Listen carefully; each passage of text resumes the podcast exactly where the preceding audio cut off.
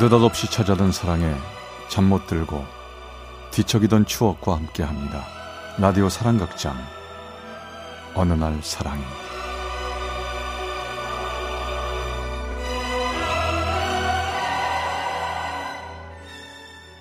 띵.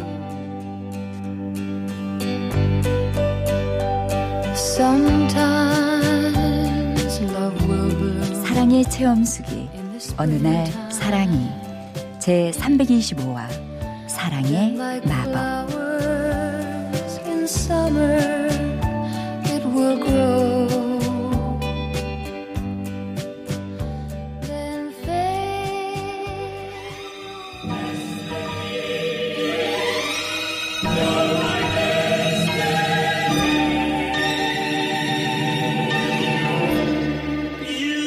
운명 믿으세요? 태어나기 전부터 나의 반쪽은 이미 정해져 있다는 믿음. 500번의 생을 살면서 쌓은 인연이어야 부부로 만날 수 있다는 믿음. 우리 엄마로 말할 것 같으면요. 그런 걸 철석같이 믿는 분입니다. 그런 분이 하나밖에 없는 딸이 28살이 되도록 변변한 연애 한번 못 해보고 있으니 속이 타셨죠. 그래서요. 어디 보자 어디 보자. 우리 큰애기 때 맞춰서 결혼하고 때 맞춰서 부모님께 떡떡볶이 같은 손자 척 안겨줄 수 있는지 동자님 동자님 미래를 알려주십시오. 아이고 보살님 제발 우리 딸짱만 잘 만나게 해주십시오. 조용히. 우리 동자님이 말씀해 주시는 건데 잡음 넣지 마. 어디 보자 어디 보자 어디 보자. 어머나 나왔군요 보살님 몇 살에 조용, 결혼해요? 조용 조용? 조용 조용 지금 딸이 스물여덟이라고 했지? 예. 4년만 기다려봐. 서른 둘에 만날 거야. 성실하고 듬직하 가만 있어봐. 이게 뭐야? 딸하고 만날 그 남자 얼굴이 검해. 아주 아주 검해. 얼굴이 검해요? 딸 때문에 몸이 다른 엄마는 제가 스물여덟 살이 되던 해에 점을 보고 와서는 서른 둘에 만날 저의 짝 성실하고 착하고 얼굴이 검은 그 남자 얘기를 입에 달고 사셨죠. 너 오늘 소개팅 했다고 그랬지? 그 남자 체격이 어떻든? 듬직하든? 아니 호리호리하던데? 어 남자 어쩜 그렇게 손도 가늘고 허리도 가는지. 부럽더라 부러워. 아, 됐어. 네 짝은 듬직한 남자야 늘씬하고 날씬한 거 소용 아무 소용 없어.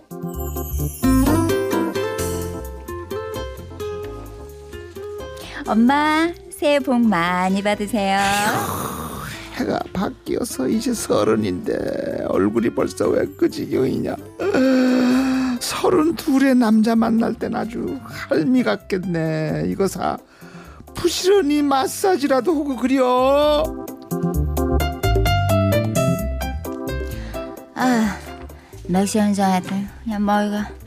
아 다녔습니다. 야야야야야야야 아. 너 지금 딱 서른 둘이야. 네가 조신하게 지내면서 남자 만날 궁리를 해야지. 친구들이랑 술 먹고 뭐고 돌아다니는 거. 아이고 정신 나갔어 이거 사.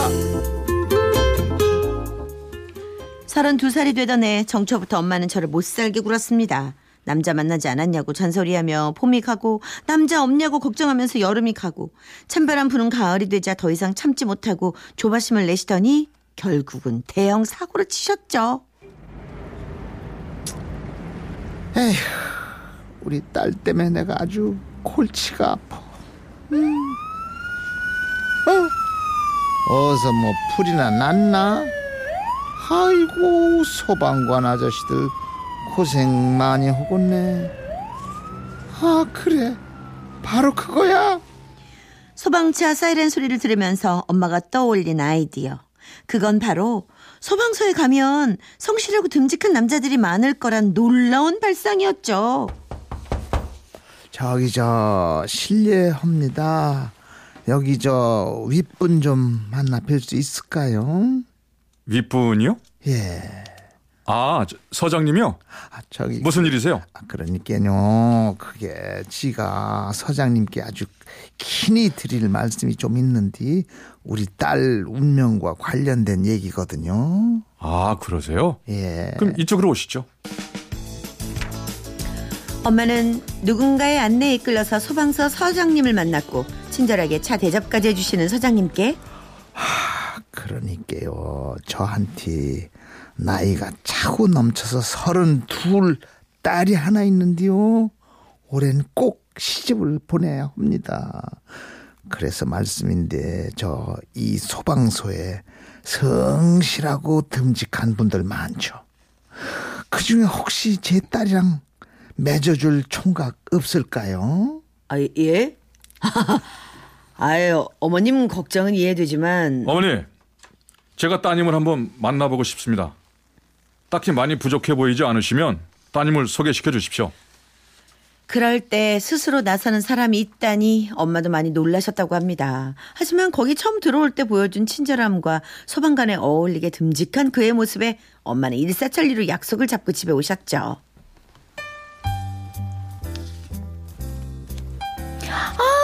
창피해 창피해 세상에 다짜고짜 쳐들어가서 뭘 한 거야 엄마 아 나도 미쳤지 이 말도 안 되는 자리에 나간다고 준비를 하고 있으니 시끄러 이거 사. 딱 봤어 내가. 괜찮아 보이더만 한 가지 마음에 걸리는 게 있다면 뭐 마음에 걸리는 게 뭔데 예전에 보살님이 그랬어. 네 짝은 얼굴이 좀 시커멓다고. 근데 그 남잔 너무 뽀얘. 아, 그게 좀 찜찜하단 아우, 말이야. 별소리를 다 하네 아 몰라 나 그냥 엄마가 잡은 약속이니까 시간이나 때우다 올 거야 알았지 나 가요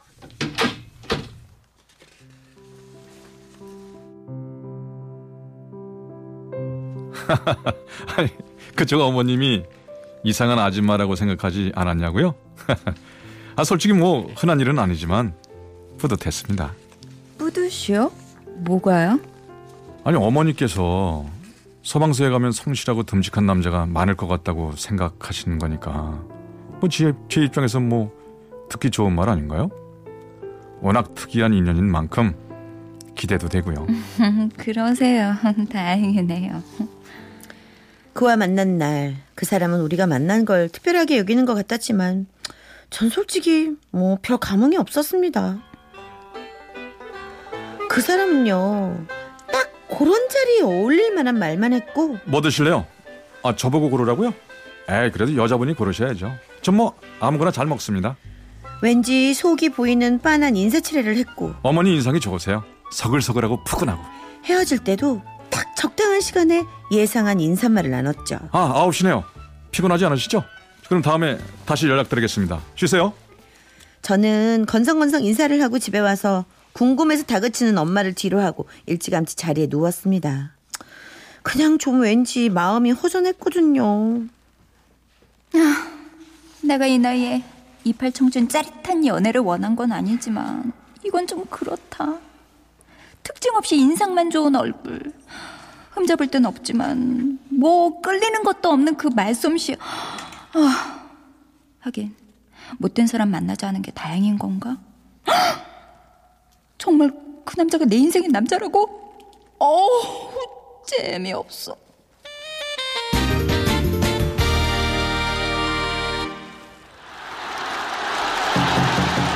아, 어, 왜 안 오는 거야? 나 야구 별로 좋아하지도 않은데 기분 맞춰주려고 나온 거구만. 이 사람 지각하는 거야 지금? 아, 참.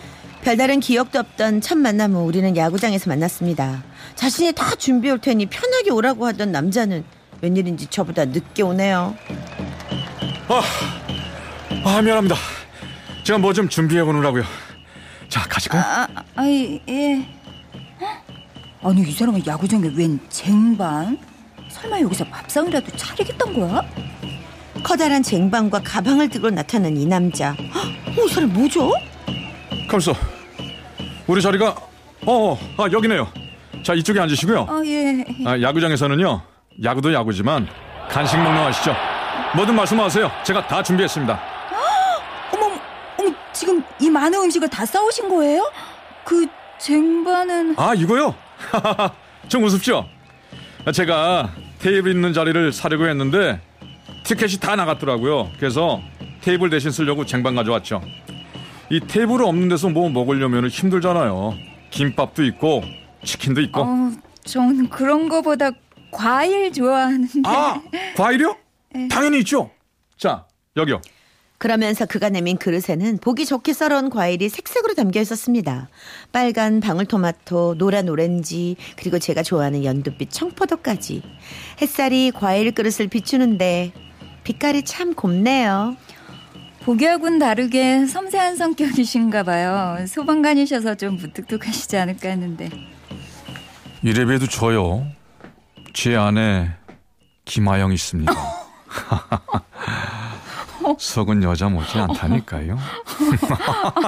아, 정말요? 어, 맛있겠다. 저 포도 좋아해요. 특히 청포도요. 아, 네 이럴 줄 알았다니까요. 포도 살 때 보라색이랑 청포도 있는데 왠지 청포도다 싶더라고요. 연두빛이 그쪽이랑 어울리는 것 같아서요. 어, 어, 안타, 안타, 안타! nice! 좋았어! 나이스. 그래요. 그때 제 기분이야말로 나이스 그 자체였죠. 안타를 기뻐하며 환하게 웃는 그의 옆모습을 슬쩍 훔쳐보며 전 생각했습니다. 지루하던 내 인생도 신나는 환호와 에너지가 넘실대는 안타 행진을 시작한 게 아닐까? 엄마가 만난 그 보살님의 말이 맞아떨어지는 건 아닐까? 다만 한 가지 근데 이 사람 남자치고는 얼굴이 흰 편인데 내 운명의 상대는 얼굴이 까만 편이라고 하지 않았나? 이 사람이 아닌 건간가? 혹시 아니면 나 어떻게 해? 이 사람일지도 모른다는 기분 좋은 예감과 아니면 어쩌나 하는 불안감이 뒤범벅이 된 채 우리의 두 번째 만남이 끝나고 며칠 뒤 퇴근길 뭐야? 어디서 불났나? 이 근처인가 봐. 어머, 그렇다면 혹시 그 사람도? 순간 저는 시꺼먼 연기가 뿜어 올라오는 그곳으로 발길을 돌렸습니다. 화재 현장에 가보니 사람들과 소방차 그리고 소방관이 뒤엉켜서 정신을 차리기 힘들었죠. 아, 나오세요! 빨리 나오세요! 이쪽에 위, 위, 위험 없나? 자, 자! 안전한 곳으로! 안전한 곳으로 대피하십시오! 자, 빨리, 빨리! 그 사람입니다. 묵직한 헬멧과 두톤 소방복을 입고 이리저리 뛰는 그가 눈에 띄었죠. 뜨거운 열기 속에서 소방 호수와 씨름하고 구조된 사람들 돕는 그를 보고 있으니 왠지 눈가가 뜨거워집니다. 어, 뭐야, 저 사람. 오늘은 또 달라 보이네. 야구장에선 꼭 애 같더니 저러고 있는 거 보니까 굉장히 커 보여. 세 번 보는데 세 번이 다 달라 보여. 저 사람들 참 희한하네. 전 그렇게 한참 동안 그 사람을 눈으로 쫓았습니다.